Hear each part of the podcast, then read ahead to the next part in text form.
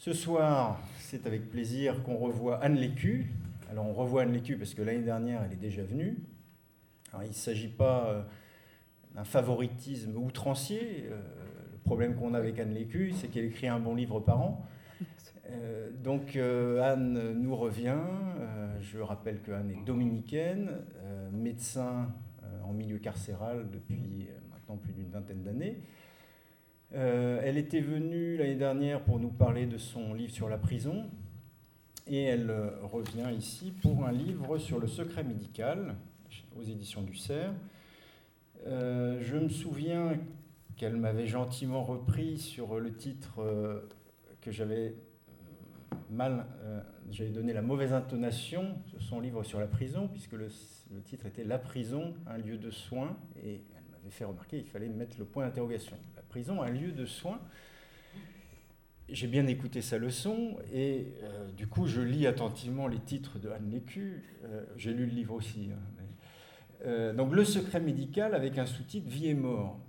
Et là je repère qu'il n'y a pas de point d'interrogation. Je crois que Anne va peut-être nous en dire plus, mais il me semble qu'on assistera à l'oraison funèbre du secret médical, puisque là c'est vie et mort. C'était là un peu l'idée. Merci Bertrand. Bonsoir à tous, présents et lointains. Donc j'ai intitulé cette conférence La présomption d'innocence, fondement du secret médical.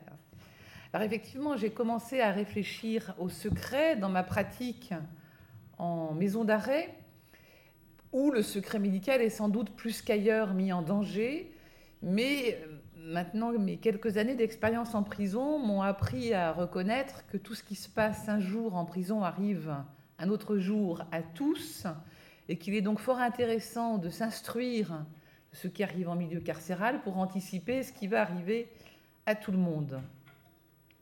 Alors je voudrais faire un petit peu d'histoire, un petit peu de va-et-vient euh, loin de nous, pour essayer d'extraire peut-être la substantifique moelle du secret, qui est une notion finalement très compliquée. Euh, et quand j'ai voulu attaquer ce sujet, je pensais m'en tirer rapidement, et c'est pas le cas du tout. Euh, c'est compliqué sur le plan du concept, c'est compliqué sur le plan du droit. Nous avons un droit en miettes, avec des petits bouts qui traitent du secret médical dans différents euh, champs du droit. Et du coup, d'arriver à faire une sorte de synthèse de l'ensemble n'est pas n'est pas si simple et je ne suis pas certaine d'y être arrivée. Toujours est-il qu'à l'époque d'Hippocrate, on va commencer par le commencement, dans son serment que l'on peut retrouver dans l'art de la médecine, il est écrit ceci Tout ce que je verrai ou entendrai au cours du traitement, ou même en dehors du traitement, concernant la vie des gens, si cela ne doit jamais être répété au dehors, je le tairai considérant que de telles choses sont secrètes. Et le terme secret en grec, c'est le terme areta, qui peut être traduit par mystère, car il touche au sacré, au numineux, que l'on a appris comme étant mystérieux, fascinant et tremendum, qui provoque de la crainte. Et donc finalement, il me semble que dès Hippocrate, le secret invite à l'apprentissage d'une science des limites et instaure une éthique qui est non seulement un art de fermer la bouche, mais aussi un art de fermer les yeux sur ce que l'on n'a pas à connaître ni dévoiler. Alors, un juriste, Jean-Pierre Beau, fait une démonstration assez convaincante et rappelle que dans l'Antiquité, la maisonnée, l'oikos, est un lieu qui n'est pas celui de la cité. La maisonnée, c'est un lieu où le pouvoir est non pas dompté par la raison, par le logos, mais une sorte de pouvoir nu qui peut être tyrannique, voire despotique. Et dans cette maisonnée, il y a donc le tyran domestique, mais aussi la matrone, qui est celle qui connaît le secret de la maisonnée, qui peut-être est le secret du corps des femmes, et en tout cas le secret des naissances, qui connaît le secret des potions abortives, qui connaît secret des poisons. Et donc, il y a donc au cœur de la maisonnée une sorte de secret des secrets, qui serait le ventre de la femme, lieu de l'intime par excellence. Et la sage-femme va connaître ce que les médecins entre eux ignorent, ou plus exactement ne se transmettent que par oui-dire. Et eux n'ont pas accès au corps de la femme. Et pour autant, le médecin va être amené à pénétrer dans la maisonnée, dans l'oikos. Il va être amené à voir des choses qu'il n'a pas à voir, à comprendre des choses qu'il n'a pas à comprendre. Et finalement, le secret médical antique ne protège pas euh, ni les maladies, ni un diagnostic, mais l'intimité de la maisonnée, de façon à ce que ce pouvoir nu de la maisonnée ne soit pas euh, mis à jour dans la cité. Autrement dit, le serment engage le médecin de ne pas mettre en danger ce lieu et ce qu'il peut receler de trivial ou d'inavouable, de honteux ou de criminel. C'est donc une éthique des yeux fermés. Je passe très vite là-dessus, il y aurait vraiment de quoi développer. Si on fait un immense saut dans le temps, nous voilà au Moyen Âge occidental. Euh, il faudrait aussi enfin, dissocier ce qui est un serment, une parole orale, d'un texte écrit, hein, mais j'y reviendrai. En tout cas, au Moyen Âge occidental, euh, voilà que cette notion de secret médical s'est totalement volatilisée. Quand on reprend les textes de Mirko Merck, historien de la médecine, qui a écrit un célèbre article en 1968 dans le concours médical, qui en fait va être publié en trois temps, trois numéros de suite, que je vous invite vraiment à lire, parce que c'est vraiment une source tout à fait intéressante. Il montre bien que la tradition d'une transmission du secret médical de génération en génération depuis les Grecs est une pure légende. En gros, le secret médical tel qu'on l'imagine aujourd'hui n'existe pas. On raconte volontiers les maladies des gens euh, dans des écrits.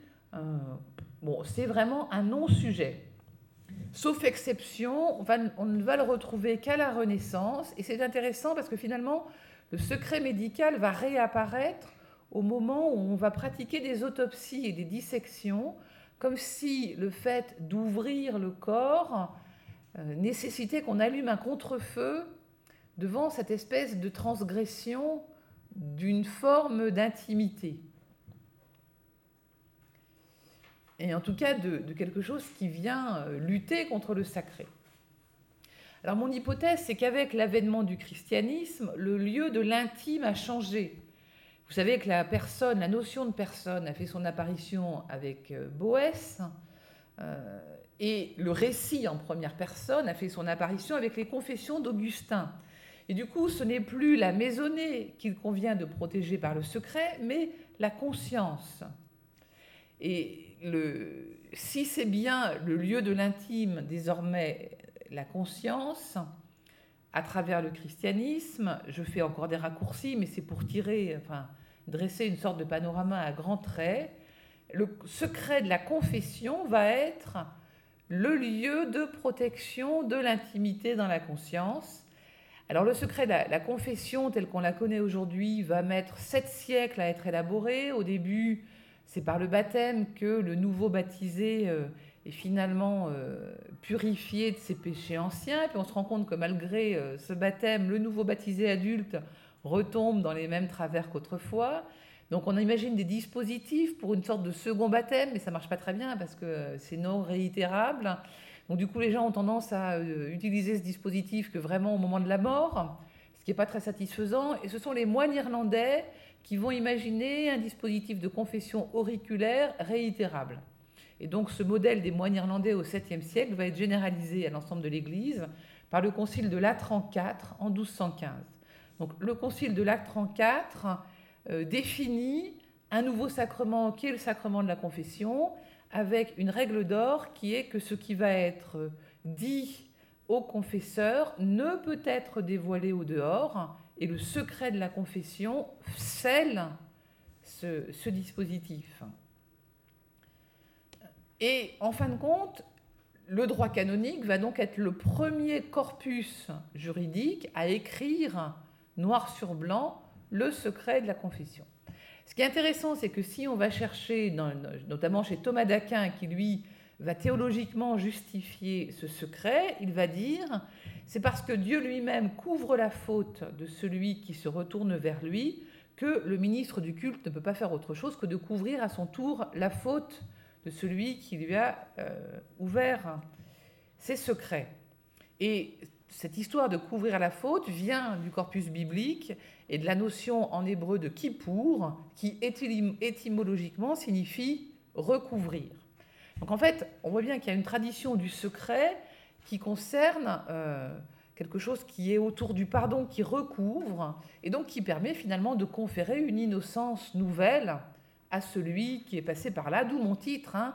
Il me semble que le secret a quelque chose à voir avec la présomption d'innocence.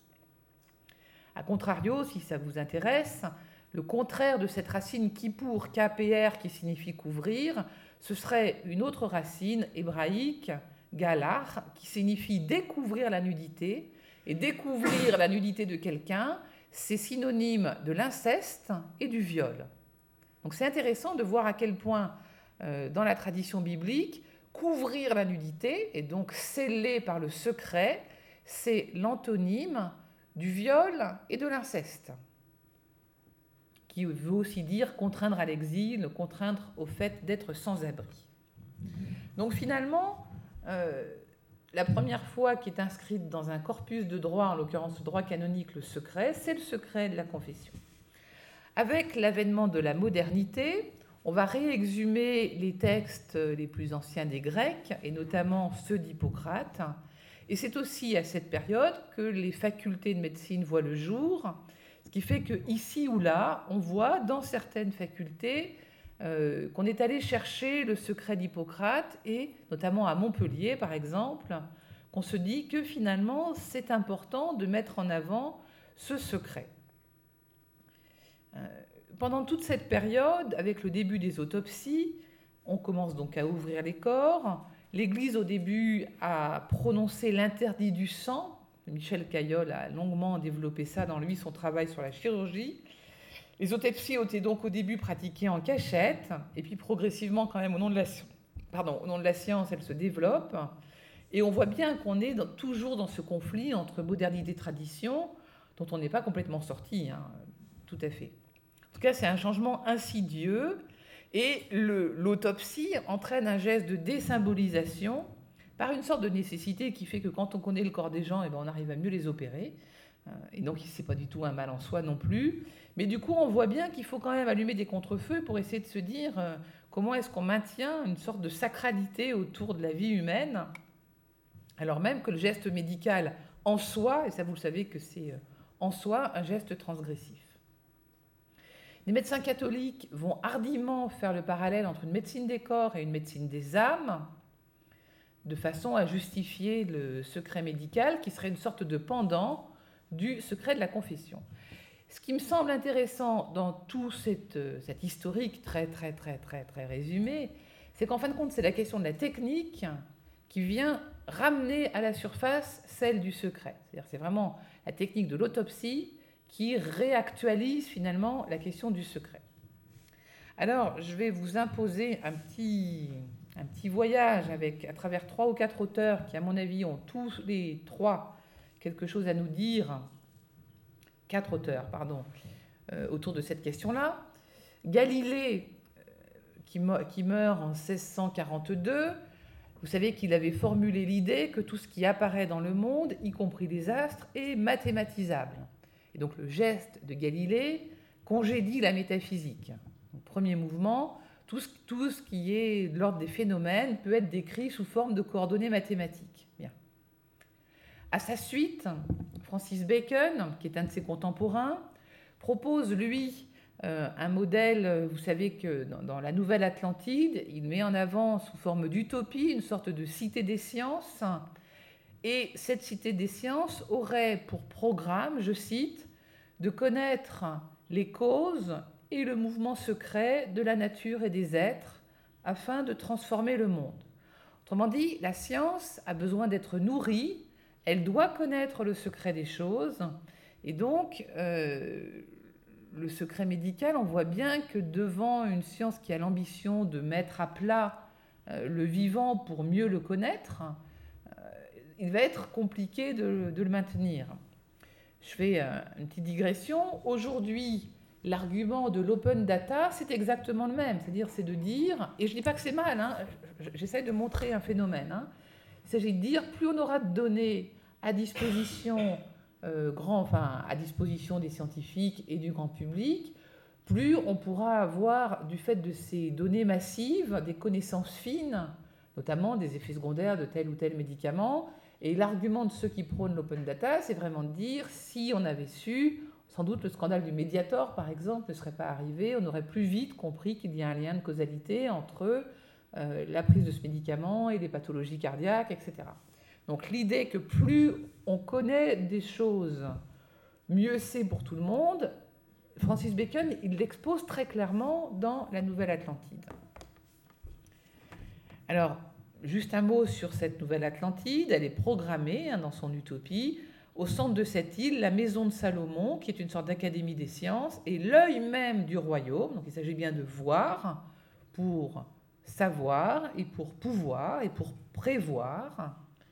Il s'agit de retrouver le droit sur la nature, il faut donc tout expliquer, donc tout voir. Et je poursuis ma citation tout de suite. Notre fondation a pour fin de connaître les causes et le mouvement secret des choses et de reculer les bornes de l'Empire humain en vue de réaliser toutes les choses possibles. Voilà.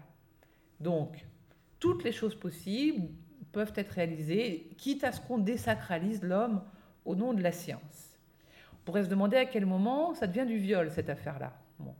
Euh, mais en même temps, c'est ambivalent, c'est-à-dire qu'en même temps, c'est bien grâce à ces connaissances fines que nous avons que nous avons pu aussi faire un certain nombre de progrès euh, dans la prise en charge de la santé des gens. Donc, je ne suis pas du tout en train de dire euh, la science c'est mal et la technique c'est mal. Simplement, elle est ambivalente et n'oublions pas la face obscure de la médaille.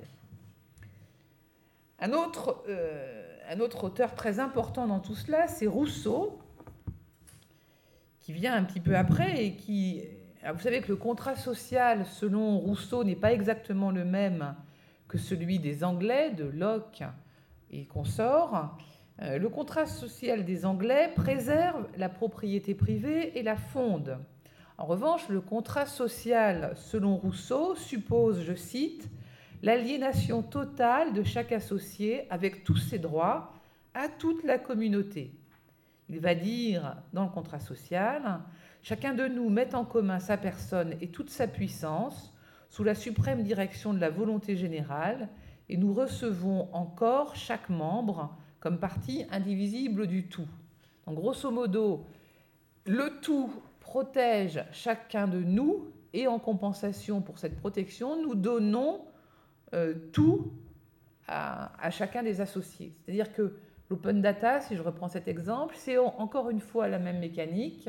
De façon à protéger tout le monde, nous laissons libre accès de façon anonyme à nos données de santé qui sont euh, diffusables et exploitables par tous. Je caricature à peine l'idée.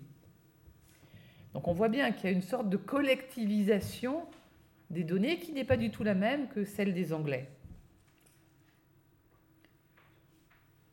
Et du coup, Rousseau va insister sur la transparence, qui pour lui va être finalement une sorte de, loi euh, nécessaire. Et par exemple, si vous lisez euh, les considérations sur le gouvernement de Pologne, qui sont écrites en 1770-1771, Rousseau va vanter les mérites des petits États, parce que dans les petits États, dit-il, tous les citoyens s'y connaissent mutuellement et s'entre-regardent. Voilà ce qu'il dit. Il me reste à développer ici le moyen que je crois être le plus fort, le plus puissant et même infaillible dans son succès, s'il est bien exécuté. C'est de faire en sorte que tous les citoyens se sentent incessamment sous les yeux du public, que nul n'avance et ne parvienne que par la faveur publique, qu'aucun poste, aucun emploi ne soit rempli que par le vœu de la nation, et qu'enfin, depuis le dernier noble, depuis même le dernier manant jusqu'au roi, s'il est possible, tous dépendent tellement de l'estime publique qu'on ne puisse rien faire, rien acquérir, parvenir à rien sans elle. Donc cette sorte de transparence généralisée et publique va réguler les relations entre les citoyens, et on voit bien qu'ici, il n'y a pas de place pour le secret. D'une certaine manière, ce contrat est porté par une sorte de trust, non pas de trust, c'est pas ça que je veux dire, en fait, Rousseau veut substituer une égalité morale et légitime à ce que la nature avait pu mettre d'inégalité physique entre les hommes.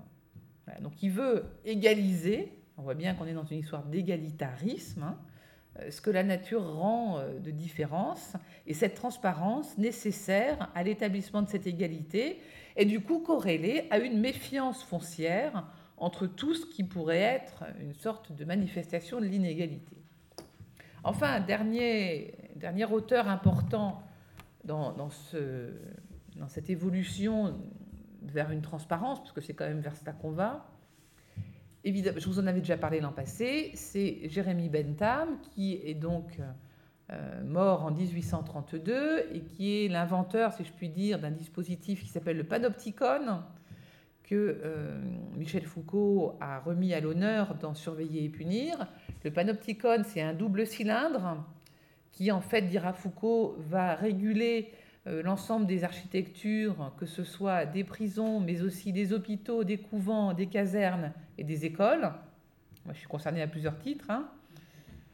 Et du coup, ce panoptique est une sorte de double cylindre avec dans le pourtour du cylindre les détenus et au centre euh, le surveillant du coup, il y a aussi une sorte de, euh, comment dit-on, mutualisation des moyens, c'est très contemporain, donc un seul surveillant pour surveiller tout le monde. Par transparence, il va, parce qu'il y a donc des grilles, hein, comme dans les prisons américaines, il va pouvoir voir par transparence ce qui se passe, et il part du principe que si la personne qui est surveillée sait qu'elle est surveillée, elle va moins délinquanter que si elle l'ignore.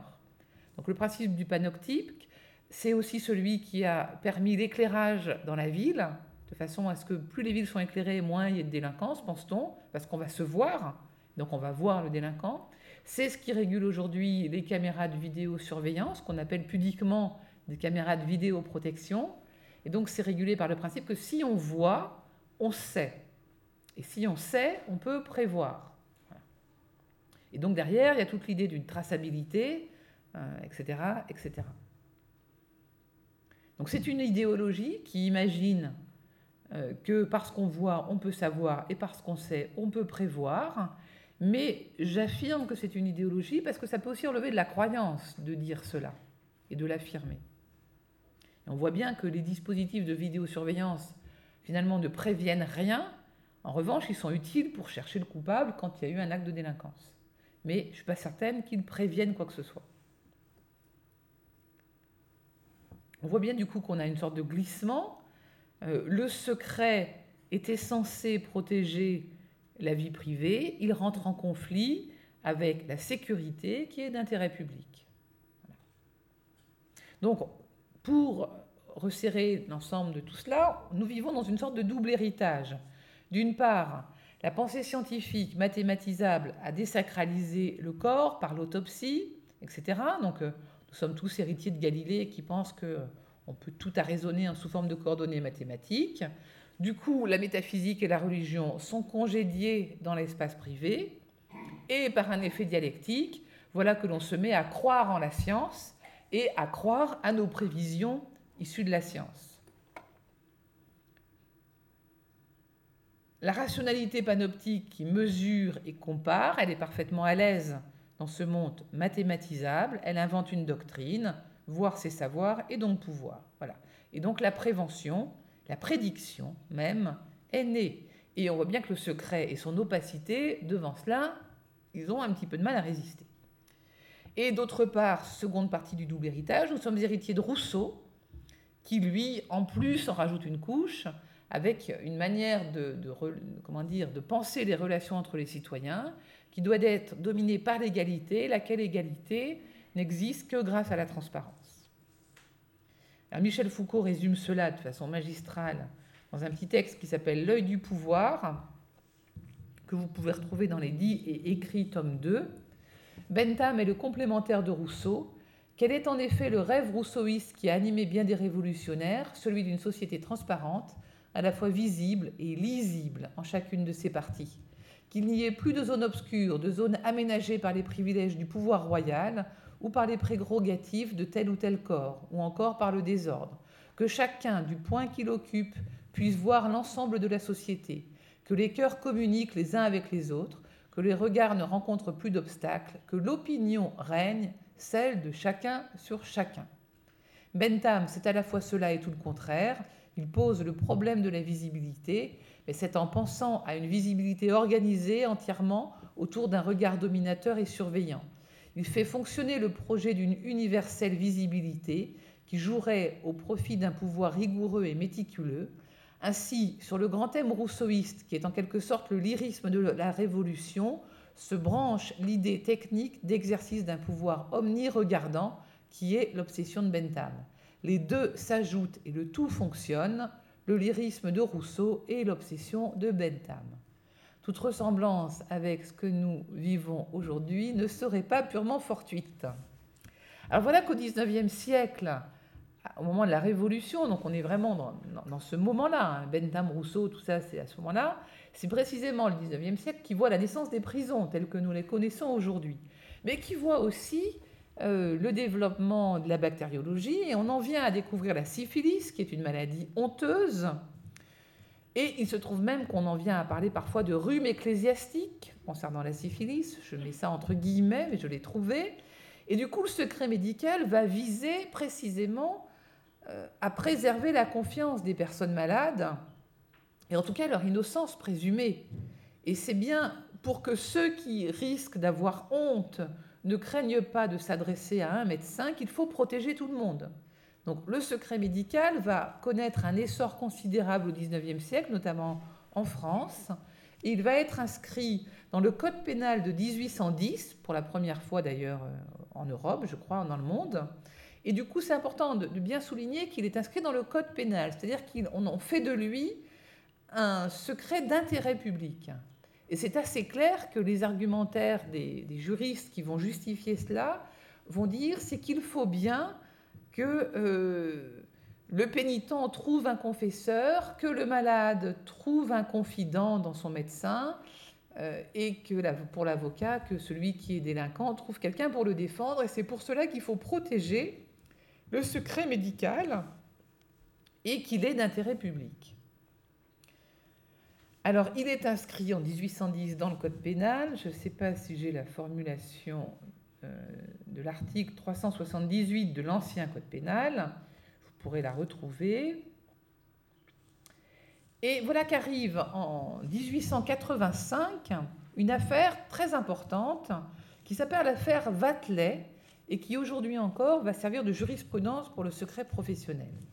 Il se trouve que le docteur Vatelet a parmi ses patients un peintre réputé qui s'appelle Jules Bastien Lepage, lequel va mourir d'un cancer des testicules. Et tout le monde pense que ce monsieur est mort de la syphilis.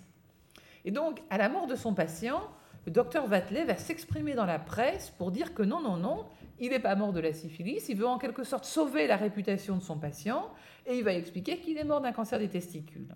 Et il va être poursuivi par le parquet, parce que le parquet, encore aujourd'hui, peut s'auto-saisir s'il y a une atteinte au code pénal, et donc s'il y a une atteinte au secret médical, au secret professionnel des médecins, le parquet peut s'auto-saisir. Ce que fait le parquet à l'époque, qui s'auto-saisit et qui va condamner en vertu de l'article 378 du Code pénal, le docteur Vatelet en première instance par le tribunal correctionnel de la Seine, puis en appel. Il se pourvoit en cassation, il sera débouté et l'affaire va susciter le célèbre arrêt du 18 décembre 1885 qui dispose, attendu en parlant de la disposition du Code pénal sur le secret médical, que cette disposition est générale et absolue et qu'elle punit toute révélation du secret professionnel sans qu'il soit nécessaire d'établir à la charge du révélateur l'intention de nuire, etc., etc.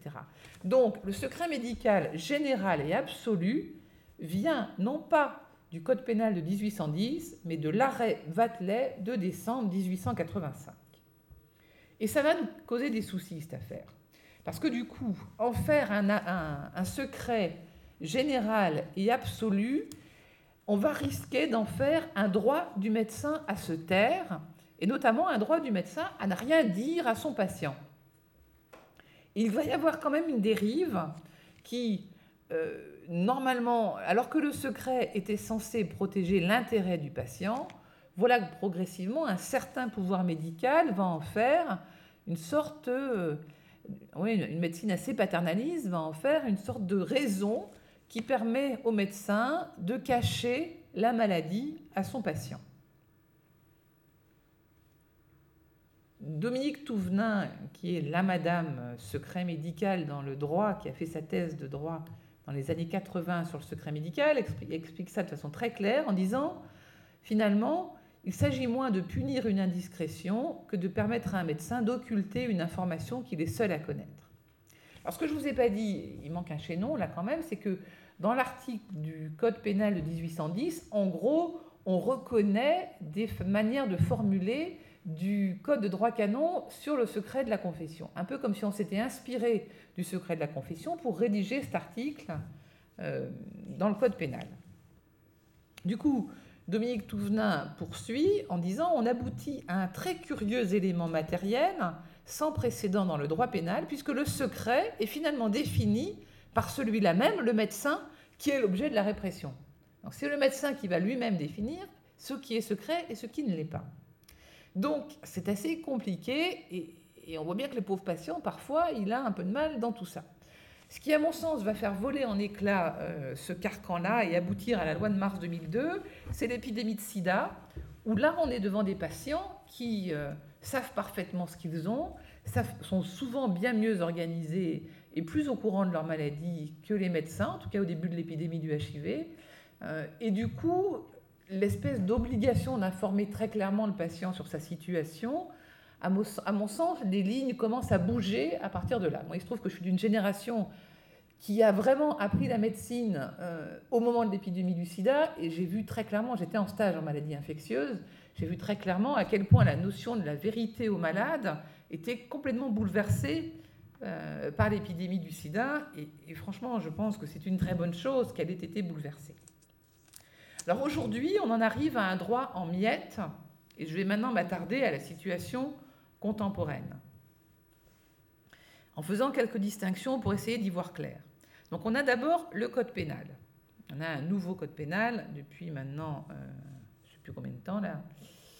Euh, bleu, bleu, bleu, bleu, bleu. Est-ce que j'ai pris mes anti-sèches? C'est pas sûr. C'est pas grave, je vous dirai ça tout à l'heure. En tout cas, on a une partie du secret dans le code pénal. Ensuite, on a une partie du secret dans le code de santé publique, puisque désormais le code de déontologie médicale est intégré au code de santé publique. Ensuite, on a une partie du secret dans le code de la sécurité sociale. Enfin, on en a plein de petits bouts un peu partout. Et du coup, il s'agit de voir un peu où on est. Première distinction importante, il ne faut pas confondre le droit pénal et le droit disciplinaire, la déontologie médicale. Le droit pénal a pour seule fin de décrire les peines auxquelles s'exposent les personnes lorsque leur conduite est condamnable. Ce n'est pas du tout un droit qui va dire c'est bien ou c'est mal, le droit pénal. Le droit pénal dit si vous tuez quelqu'un, c'est telle sanction. Si vous volez quelqu'un, c'est telle sanction. Si vous trahissez le, secret médical, le secret professionnel des soignants, eh bien, vous êtes susceptible d'avoir une peine d'un an de prison et 15 000 euros d'amende. Donc, le droit pénal est descriptif. Il n'est pas prescriptif. En revanche, la déontologie médicale, le code de déontologie, comme son nom l'indique, insiste sur les droits et les devoirs des médecins. Et donc va dire au médecin, vous n'avez pas le droit de divulguer des choses que vous avez apprises, ou bien vues, ou bien entendues, ou bien comprises dans l'exercice de la profession. Et on oublie souvent que le secret médical ne concerne pas seulement les diagnostics de la santé des gens, mais tout ce qu'on a vu, entendu et compris. C'est quand même assez vaste hein, dans l'exercice de notre profession. Et ça, nous avons comme médecins le devoir de le signifier aux soignants avec lesquels nous travaillons et aux infirmiers avec lesquels nous travaillons, parce que parfois ils ne le savent pas, clairement. En tout cas, en prison, je peux vous assurer qu'ils ne le savent pas très très bien. Et donc le secret, c'est pas seulement mais c'est aussi fermer les yeux sur ce que l'on n'a pas à connaître. donc concrètement, dans un endroit comme la maison d'arrêt où je travaille, je ne demande pas aux gens pourquoi ils sont incarcérés. J'estime que ça relève du secret médical. Et donc, quand mes infirmières vont sur Google pour aller chercher pourquoi Madame Machin est en prison, je me fâche.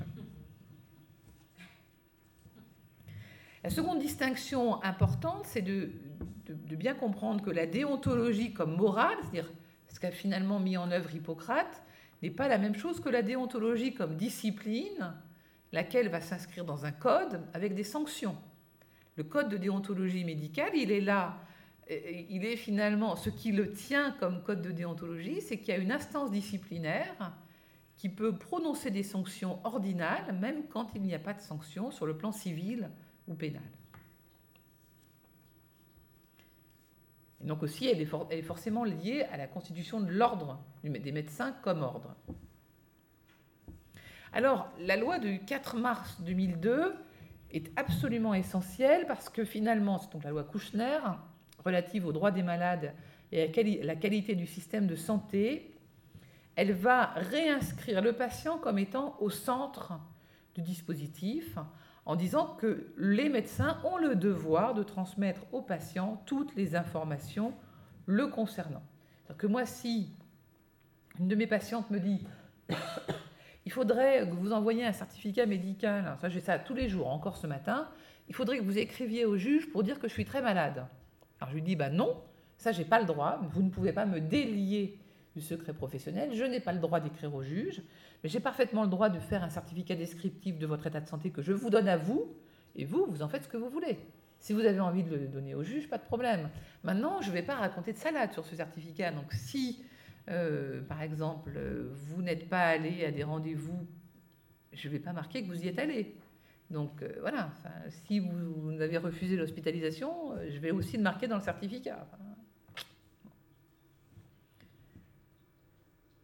Donc, le secret médical, désormais, protège le, patient qui, est au centre du dispositif. Donc, il n'est pas opposable au patient en ce que le médecin ne peut pas lui refuser une information légitime, mais il reste opposable en ce que le patient ne peut pas délier le médecin du secret en lui demandant de transmettre l'information à je ne sais pas qui. Il y a des exceptions prévues par la loi, euh, dont nous parlerons tout à l'heure.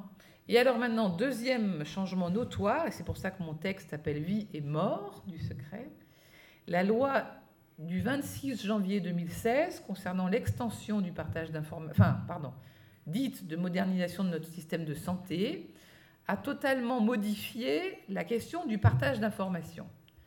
En généralisant à la population générale ce qui autrefois était réservé aux personnes vulnérables, c'est-à-dire aux enfants et aux personnes handicapées. C'est-à-dire que jusqu'alors, il y avait déjà un premier coin qui avait été porté dans le secret, en ce sens que euh, dans la prise en charge des personnes handicapées, il était possible qu'il y ait une sorte d'équipe élargie à des travailleurs sociaux autour de la personne handicapée, tout cela pour faciliter la vie des assistantes sociales essentiellement, de façon à ce qu'elles puissent euh, participer aux réunions d'équipe, orienter la personne dans les structures adaptées, etc.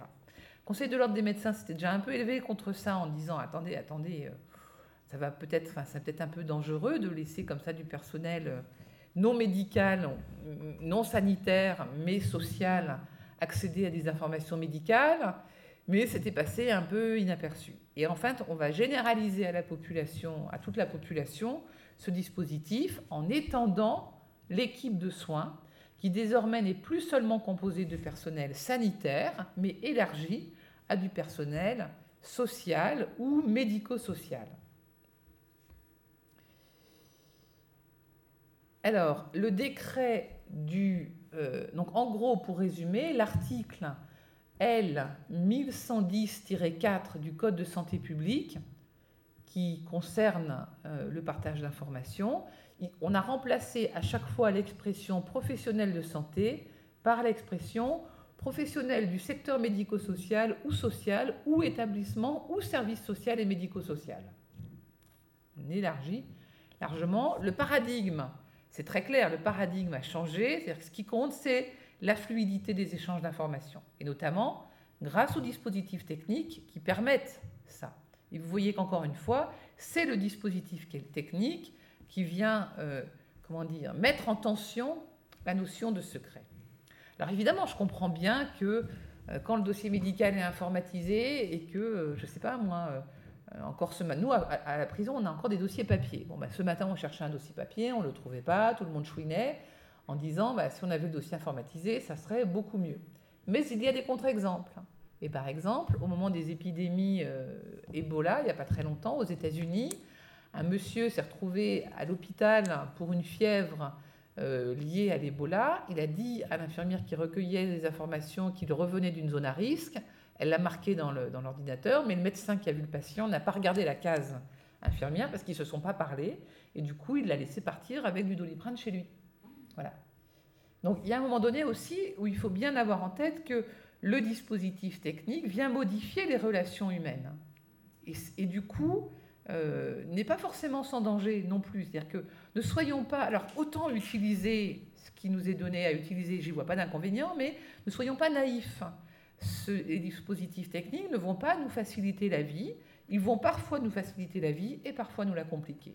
Et notamment sur la question du partage d'informations. Beaucoup d'infos se trouvent à circuler. On ne sait pas très bien où est-ce qu'elles habitent. Qui d'entre nous, dans nos hôpitaux, euh, peut dire où habite euh, le noyau dur euh, du réacteur qui garde les données médicales Personne.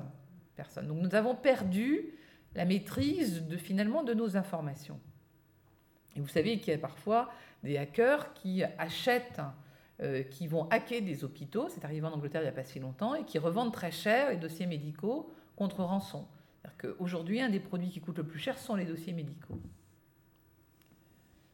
Alors si vous prenez le décret d'application de, cette loi de janvier 2016, vous pourrez lire en, le 20 juillet 2016 qui va préciser les catégories de personnel du champ social et médico-social habilités à échanger et partager avec les professionnels de santé, il va y avoir les assistantes sociales, les psychologues, les ostéopathes, les assistantes maternelles, les accompagnants éducatifs ou sociaux, les éducateurs et aides familiaux, les particuliers recevant des personnes âgées ou handicapées, les mandataires judiciaires à la protection des majeurs, et un certain nombre de professionnels, qui ne sont pas professionnels de santé, mais qui travaillent dans des établissements recevant des patients. Ça fait beaucoup, beaucoup, beaucoup de monde.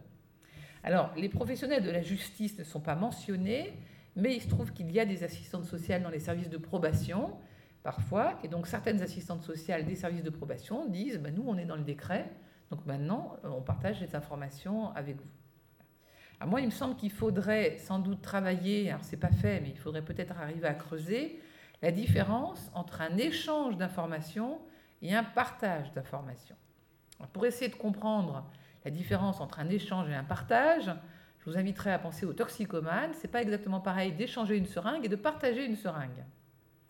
C'est pas la même chose. Ce qui fait que moi, je milite pour que nous échangions des informations avec le personnel judiciaire, c'est-à-dire que moi, euh, je peux dire à des conseils d'insertion et de probation, Madame Machin est malade, elle a besoin d'un appartement thérapeutique, et donc je vous donne les coordonnées de l'appartement thérapeutique qu'on a trouvé. Euh, voilà, et eux vont me donner en échange la date où elle va avoir le juge. Donc ça, c'est un échange d'informations. Le partage d'informations, c'est que quand le dossier médical est un livre ouvert où tout le monde peut aller euh, regarder ce qui l'intéresse, c'est tout à fait différent. Alors du coup, le paradoxe de cet élargissement n'est pas mince, c'est-à-dire que alors que la loi de mars 2002 avait dessiné un dispositif qui replaçait le patient au centre, du coup, on va demander au patient le consentement pour que du personnel de l'équipe médico-sociale élargie euh, s'intéresse à son cas. Donc on, doit lui demander son consentement, mais nous dit le texte de loi, ça peut tout à fait être un consentement dématérialisé. Vous imaginez votre pauvre patient qui doit signer genre une notice d'iPhone en 457 pages, time 8, pour dire que oui, il consent à ce que euh, on partage l'information avec du personnel non médical. Est-ce que c'est vraiment un consentement? Et s'il refuse, peut-il refuser? Le patient S'il dit bah non, moi je veux pas, comment fait-on? On va lui dire bah, écoutez, débrouillez-vous sans nous parce que nous, euh, l'ordinateur, on ne peut pas le fermer. Voilà. Aujourd'hui, concrètement, un patient ne peut pas refuser euh, qu'on partage des informations avec la sécurité sociale, par exemple. Ou alors on va lui dire, mais dans ces cas-là, vous n'êtes pas remboursé. Et vous savez très bien que récemment, il y a je sais pas, un mois, un mois et demi, la CNIL a violemment, dans son rapport mis en cause la sécurité sociale qui ne gardait pas avec suffisamment de sécurité ces données de santé. C'est bien compliqué. Du coup, il y a un certain nombre de questions qui sont soulevées. La question de la traçabilité. Euh, par exemple, il y a eu tout un scandale il y a 4 ou 5 ans avec un monsieur qui avait une apnée du sommeil et la, CPM, elle avait menacé de ne pas être remboursée parce qu'elle savait qu'il n'était pas observant. Donc, est-ce qu'on peut se servir des informations à distance pour, dire aux gens, écoutez, vous êtes contraint d'utiliser votre appareil correctement, sinon on ne va plus vous rembourser. Alors, la CPAM a été déboutée de, de cela, donc le patient a continué d'être remboursé correctement, mais on voit bien que c'est une pente vers laquelle on pourrait bien risquer de glisser. La question du consentement, je viens de vous le dire. Euh, comment est-ce qu'on peut consentir? À quoi est-ce qu'on consent réellement? Est-ce que chacun d'entre nous a notion de ce à quoi il consent dans ce partage d'informations ou pas? On sait aussi, euh, si vous lisez les rapports préliminaires à la loi de janvier 2016, que l'open data et les données dématérialisées euh, qui circulent librement, il y avait quand même un rapport qui avait mis en avant l'idée que quand on connaissait trois informations précises sur quelqu'un, sa date de naissance, euh, l'hôpital où il est suivi et euh, je ne sais plus quoi d'autre, hein, on pouvait assez facilement, pour quelqu'un qui est un peu doué en informatique, retrouver ces données de santé au milieu de l'open data. Donc l'anonymie, enfin le fait que ce soit anonyme, n'est pas une garantie complète complète. Enfin, la dématérialisation des documents médicaux en soi pose problème. On a une de nos collègues qui est neurochirurgien qui dit volontiers qu'à certains hôpitaux, dans certains hôpitaux parisiens, euh, les IRM sont, pèsent tellement lourd dans le logiciel de l'hôpital qu'on n'arrive pas à les ouvrir quand on est en consultation. Ce qui fait qu'on se retrouve sans imagerie. Donc la dématérialisation peut à un moment donné signifier l'absence totale d'imagerie. Et on voit bien, c'est ce que décrivait Ivan Illich, qu'à un moment donné, Trop de techniques tue la technique. Enfin, à qui appartiennent mes données de santé circulantes euh, À qui appartient mon corps virtuel Tout cela ce sont des questions qui sont non résolues par le droit. Euh, la non-disponibilité du corps humain n'est pas explicitement inscrite dans le droit français, même si elle est formulée dans ces termes dans la jurisprudence. Euh, voilà, tout ça c'est bien compliqué. Et puis il y a une autre question, un autre que j'ai apprise il n'y a pas très longtemps, sur la question des archives. Ça c'est encore un exemple de dérive contemporaine. Euh, jusqu'en 2008, voilà, le dossier médical de l'usager ayant le statut d'archive publique. Jusqu'en 2008, les personnes qui pouvaient avoir accès au dossier médical d'une personne décédée c'était les ayants droit, il fallait qu'ils justifient que la personne ne s'était pas opposée à cela de son vivant. Depuis la loi du 15 juillet 2008 relative aux archives, l'accès au dossier a complètement changé. Une circulaire d'août 2009 explique le détail de la réglementation.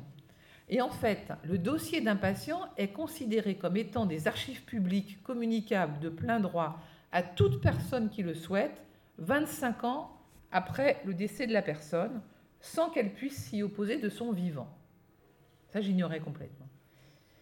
Donc, les établissements de santé sont tenus de conserver les dossiers 20 ans à compter de la date du dernier séjour. Euh, alors, s'ils font leur travail, ils vont détruire les dossiers au bout de 20 ans, de façon à ce qu'ils puissent ne pas tomber dans l'archive publique au bout de 25 ans. Mais euh, ça peut être des questions très compliquées. Imaginez les dossiers médicaux de personnes qui ont été incarcérées, des dossiers médicaux de personnes qui ont été hospitalisées en psychiatrie. 25 euh, ans, c'est très court. Hein. C'est-à-dire, on peut retrouver euh, des histoires. Qu'est-ce que ça va donner, tout ça? Alors, conscient du problème, les pouvoirs publics, jamais à court de contradiction, conseillent aux établissements de santé d'organiser avec une particulière attention l'élimination des dossiers dès expiration du délai réglementaire et à être particulièrement attentif s'agissant de dossiers ayant appartenu à des patients dont ils ont été informés du décès. Toutefois, l'élimination n'est pas simple. Il va falloir être entouré des avis du directeur de l'établissement de santé, d'un médecin, avoir l'accord du directeur des archives départementales qui peut s'opposer à la destruction s'il considère qu'il faut conserver des dossiers pour des travaux de recherche, etc. etc. Vous voyez bien que c'est compliqué. Alors un petit exemple, euh, en prison, quand même, je vais illustrer cela, de, des incohérences auxquelles nous assistons, puis après je conclurai et puis nous pourrons débattre.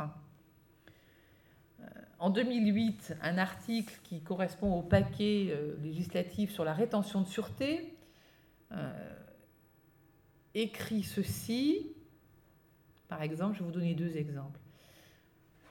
Dès qu'il existe un risque sérieux pour la sécurité des personnes au sein des établissements, les personnels soignants intervenant en prison ou ailleurs euh, en tout cas en prison ou dans les commissariats, tout ça, bref, ayant connaissance de ce risque, sont tenus de le signaler dans les plus brefs délais au directeur de l'établissement en lui transmettant, dans le respect des dispositions relatives au secret médical, les informations utiles à la mise en œuvre des mesures de protection. C'est-à-dire qu'en fait, le législateur lui-même ne sait pas ce que c'est que le secret médical. Parce qu'il va nous dire qu'on peut transmettre à un directeur d'établissement pénitentiaire des choses mais dès lors qu'on transmet, ça y est, on n'est plus, enfin, on ne protège plus le secret médical.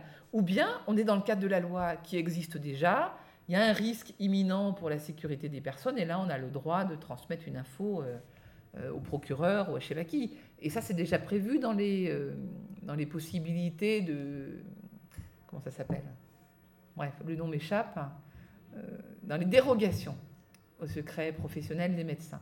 Mais vous voyez que le législateur va, inciter le médecin à communiquer des infos à, quelqu'un du personnel de surveillance, tout en disant bien, alors c'est assez marrant parce que dès qu'en fait on va faire une entorse au secret médical, on va en général dans la linéa trouver dans le respect des dispositions relatives au secret médical. Autre exemple, là nous on est euh, en conflit ouvert, nous, c'est-à-dire les, les soignants en prison en conflit ouvert avec euh, l'autorité judiciaire et, pénitentiaire parce qu'un dispositif informatique qui s'appelle Genesis, et encore une fois, c'est la technique qui nous met euh, au pied du mur, qui est en fait un logiciel dans lequel, qui remplace les cahiers papier des surveillants, euh, qui, part d'une bonne intention, qui est d'informatiser tout ça, très bien. Sauf que ce logiciel est très étendu et prévoit qu'il puisse y avoir des cases remplies par les médecins. Ce qui fait qu'aujourd'hui, le dispositif Genesis, euh, peut tracer le parcours du détenu et on peut savoir s'il est allé voir le médecin, quel médecin il a vu, etc. etc. Donc nous, on essaie de militer pour l'anonymat, en tout cas qu'on ne mette pas le nom du médecin, parce que c'est sûr que le type qui va voir l'infectiologue euh, ou l'hépatologue, c'est un peu connoté quand même. Hein. bon.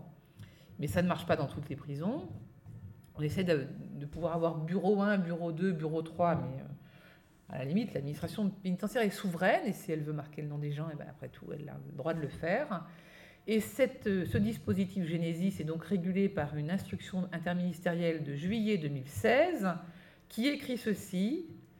Euh, donc des personnels des unités sanitaires, blablabla, bla, bla, bla, sont appelés à accéder au système d'information du ministère de la Justice Genesis. Cet accès doit permettre, premier alinéa, la saisie d'observations à partager entre les secteurs justice et santé. Deuxième alinéa, il est rappelé que Genesis ne porte pas atteinte au secret médical. Voilà. Donc on est tout le temps, tout le temps, tout le temps là-dedans.